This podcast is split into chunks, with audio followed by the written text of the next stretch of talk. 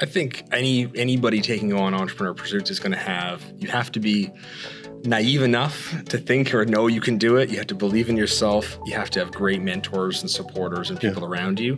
Um, you have to run through walls, and then sometimes you got to go back and run through that wall again. Yeah. But you just got to keep keep after it. Believe in a clear vision. Welcome to The Insiders, a podcast on the latest advancements, challenges, and successes in innovation and technology. With industry leaders sharing their personal stories, we humanize the world of innovation and inspire listeners to push their boundaries and celebrate real humans shaping our collective future. Hello, and welcome again to the Insiders Podcast.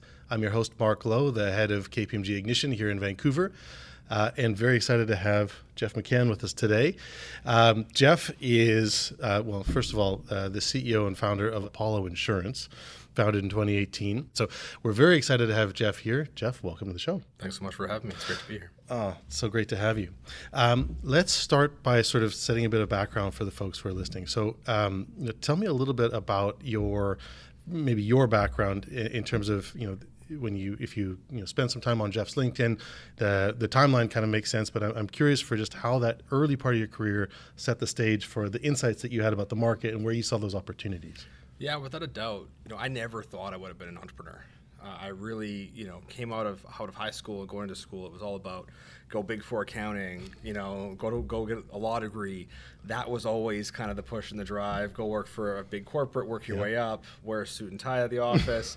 like that was the playbook. Yeah. And and I should have known better. You know, my my parents were entrepreneurs, my grandparents were entrepreneurs, my great grandparents were entrepreneurs. Should have should have kind of had that known and and if I look back and think about some of the journey, you know, even through school and whatnot, I did a lot of different entrepreneurial things um, that you know the journey kind of makes sense. Free sales contest, I okay. had the paper route. We, you know, we did the chocolate bar fundraiser, okay. right? And I must have won by ten times. Oh, you're that you're that two. kid. Okay. Oh, I set up a little stand in the foyer, and yeah, if you look back at all those kind of check marks, you're like, yep, this makes, this makes a lot of sense. Okay and then I came out of school, and, and again, it was you know, hey, go you know, go corporate. Yep. And so did that. Um, had a great time. Learned a lot. Was very lucky to have some great mentors in the accounting um, practice that I worked at, and then kind of fell backwards into insurance. I don't think anybody really gets up and thinks, you know what, like insurance is going to be the top checklist.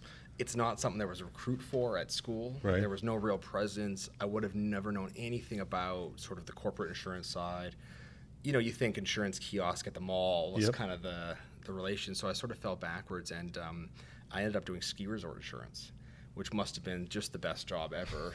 What was it about? Uh, so you know, you're, you're in the insurance market, so you're starting to get a sense of the landscape.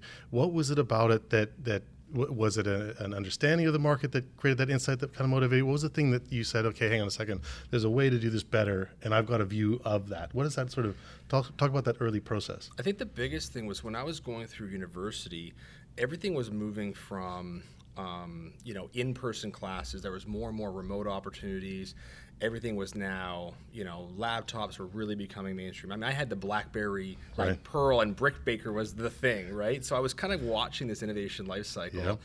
And then coming into Big Four accounting, everything was cloud based. Everybody was issued a laptop. You're working at the client site, so it was all hoteling and yep. checking in. So when I went into insurance, it was like going back in time.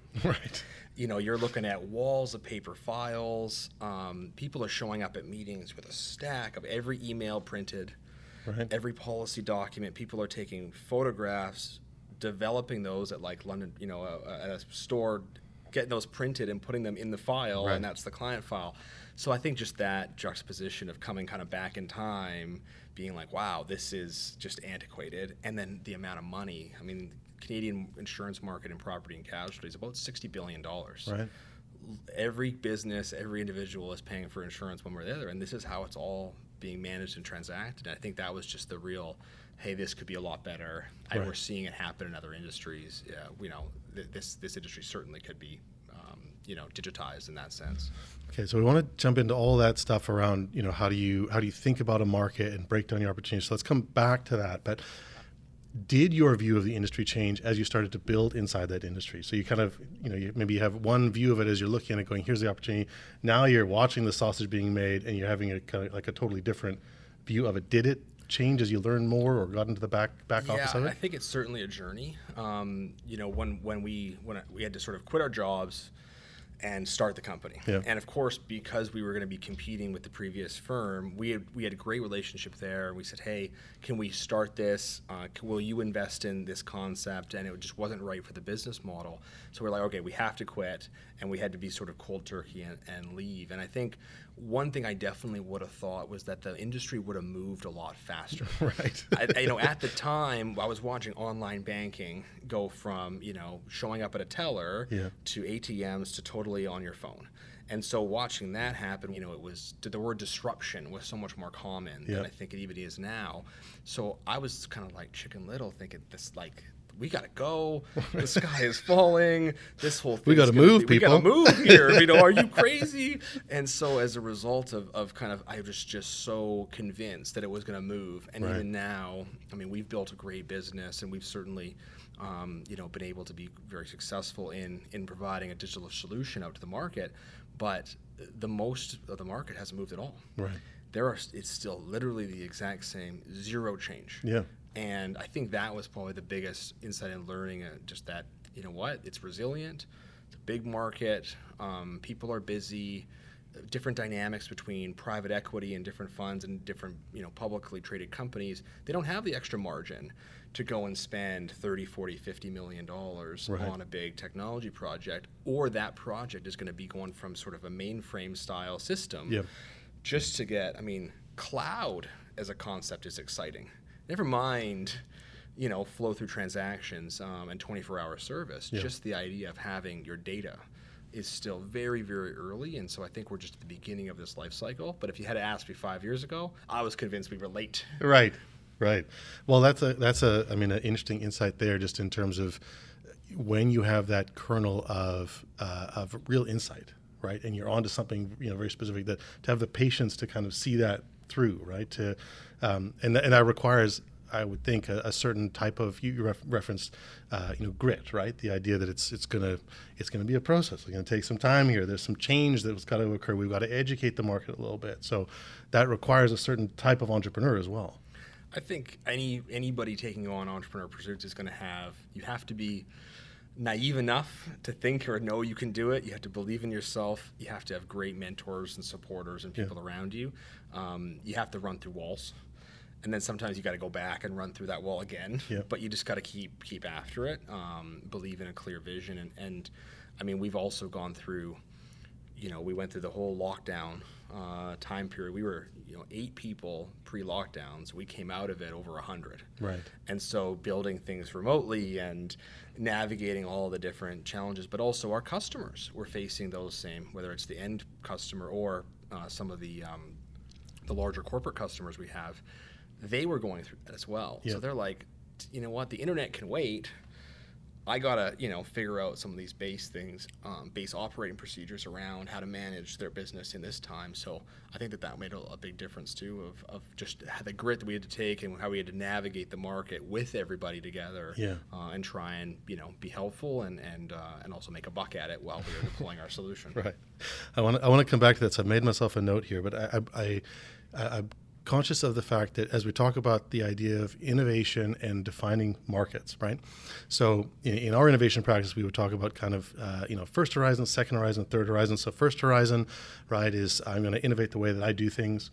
Second horizon is I might look at a new market or a new type of product, and then the third horizon is I'm going to fundamentally reimagine what this business is what you're describing sounds to me like uh, very much that third horizon, right? You're operating inside this very old, very legacy kind of uh, industry, and now you're saying, hang on a second, I want to completely reimagine what this looks like.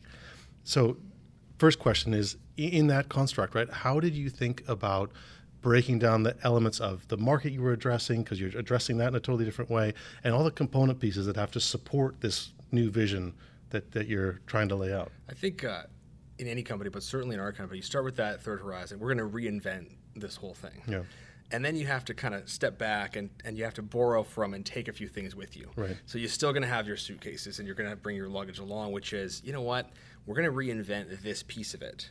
But the the realities of global reinsurance markets are still going to be a dynamic in our business. Right. and that's just going to be about how we you know up supply chain as an example how we're able to price and create product you know and those frictions. So we're saying you know what? We're going to use the exact same policy document that anybody else could get. Now how you access it how we use data how we engage customers how we distribute the product how we create an effortless experience that we're going to reimagine but the the wording and the supply chain, you know what? We're going to let that pretty much stay status right, quo. Right. And especially in a, I mean, it's a five trillion dollar global industry. Yeah.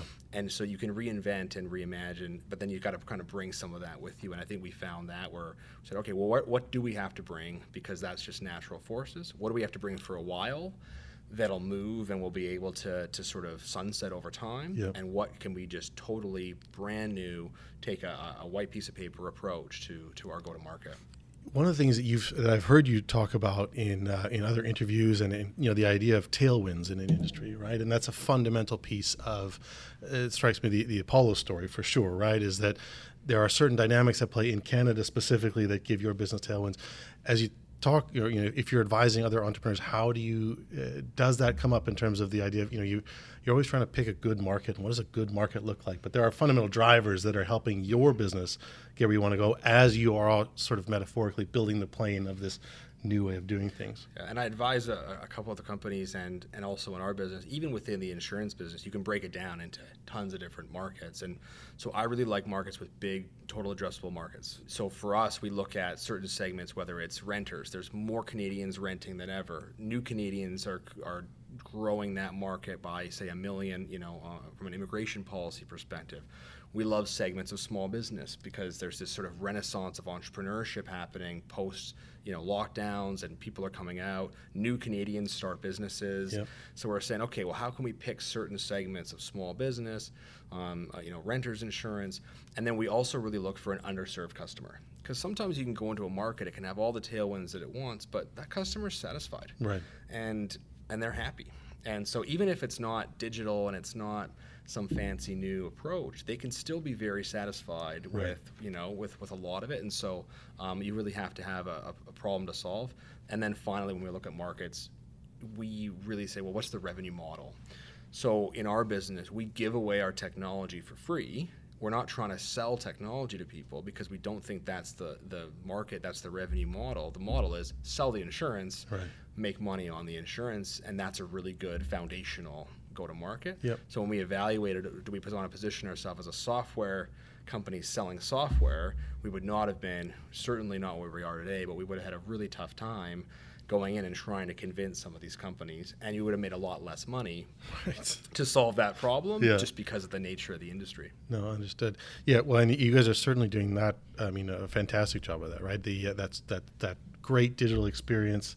Um, you know, the, the way that the customer goes from you know the initial landing page to a quote to a to a policy is really. I mean, you know, as a, here in BC, right? You're, if you're, uh, you're getting insurance on your car, you still got to go to the broker and got to go uh, in do that whole hustle, hours. right? Got to sign the paperwork. Yeah. You know, and one thing that always frustrated me, you know, just in life, is just in my in my personality, beyond recognizing, hey, this is an industry that you know could benefit from from technology.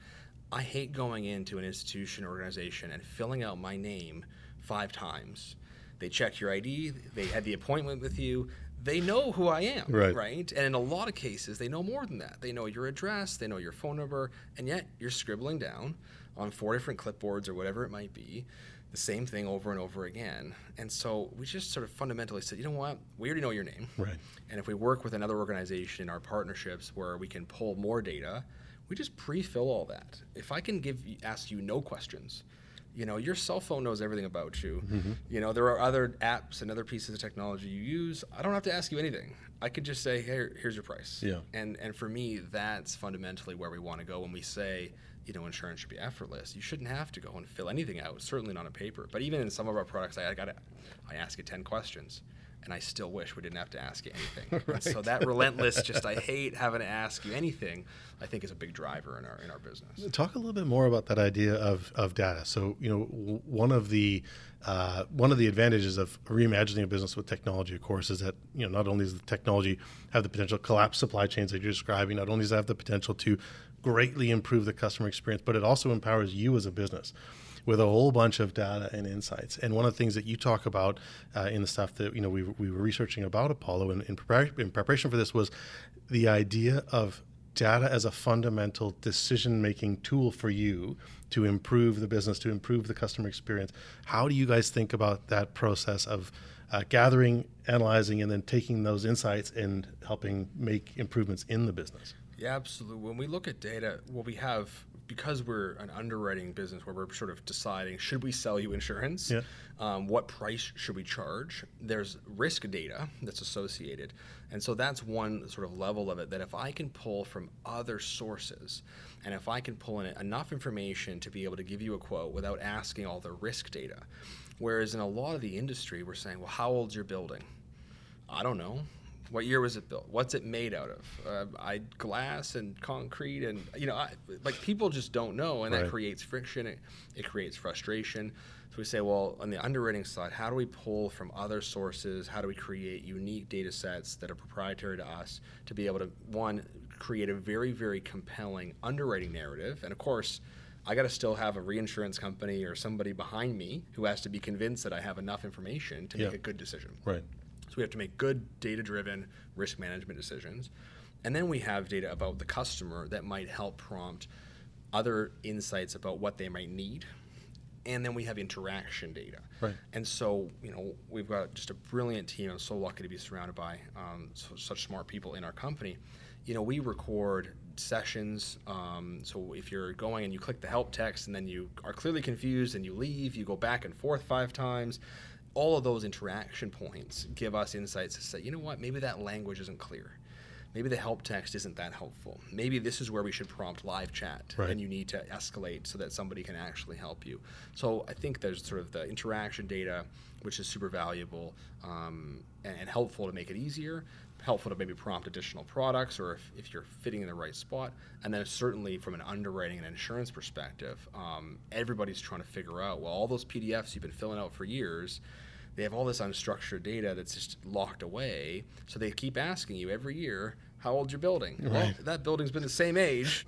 So talk to me a little bit about. Uh, uh, let's switch gears and talk about uh, Jeff as a as a leader of, of companies and the, um, the, some of the challenges around. Uh, let's start with just the idea of growing growing that team, right? How do you, how do you think of yourself if uh, you know um, as, as, as, the expression goes, right? Brand is what they say about you when you're not in the room. So if I ask somebody, what is Jeff like as a leader, what do you think they would say? Well, I'm certainly not a manager.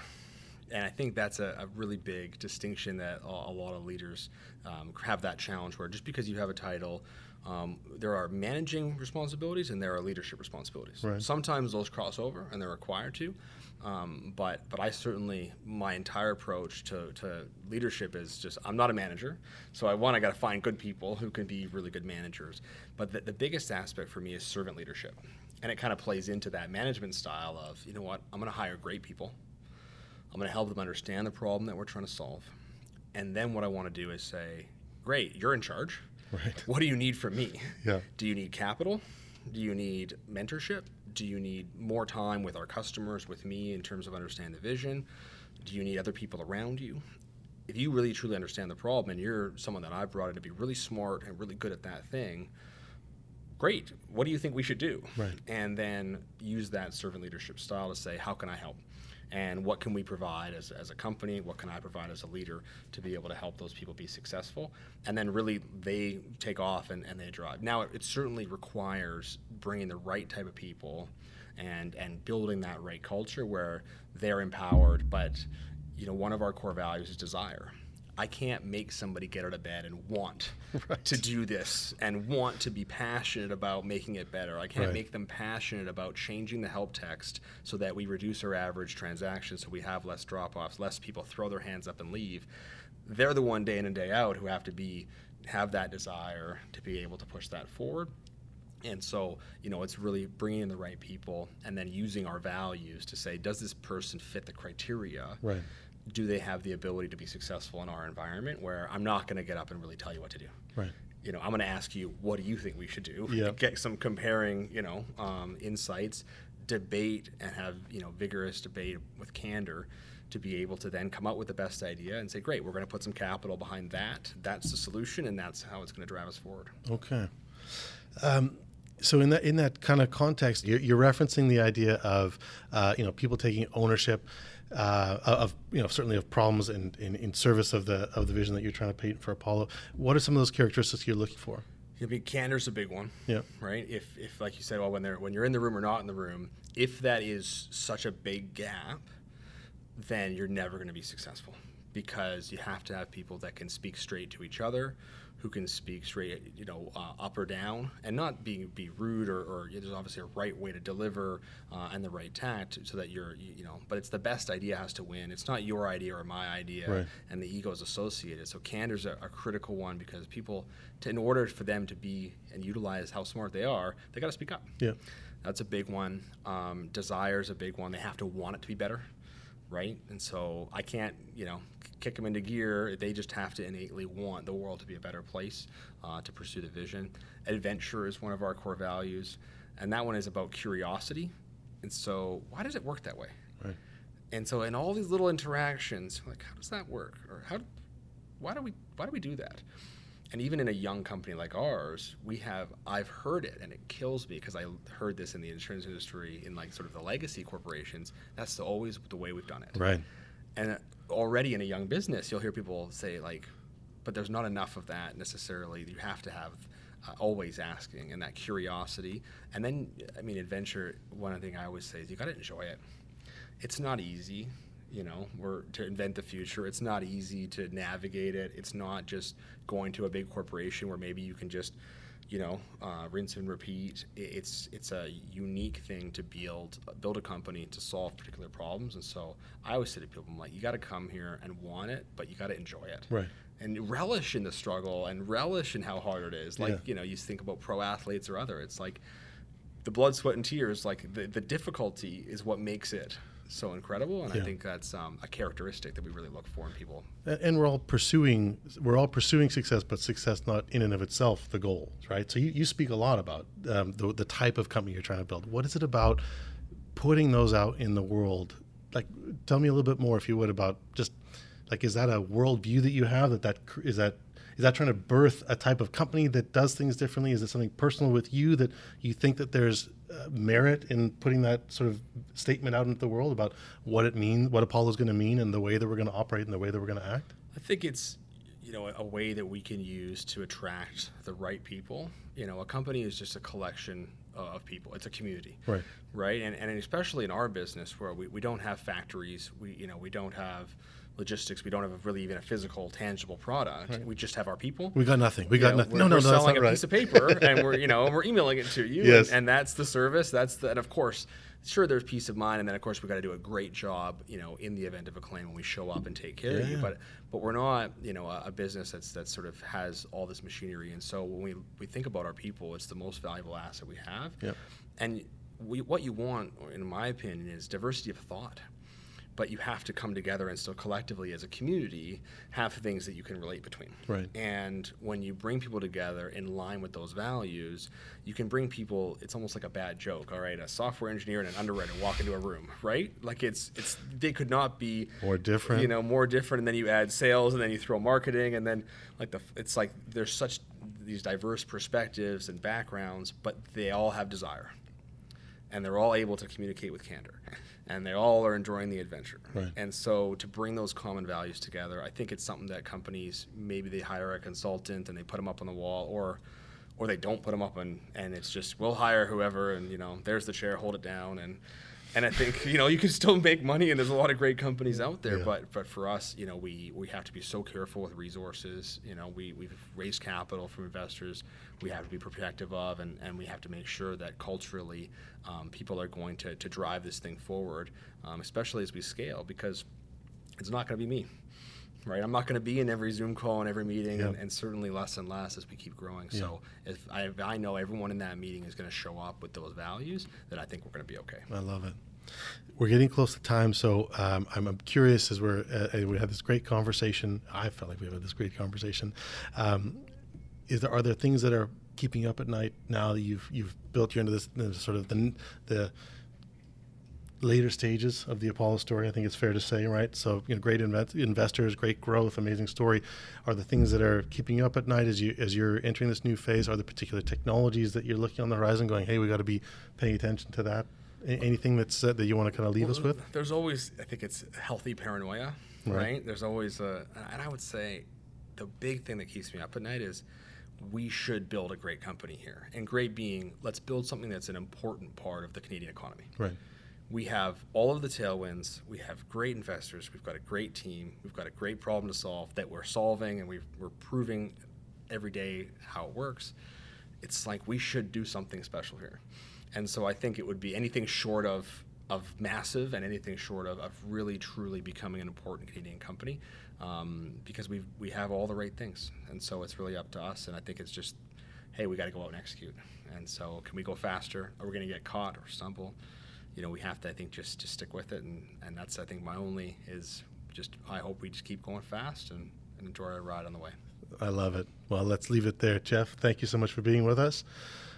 As always, Mark Lowe, uh, signing off for the Insiders at KPMG.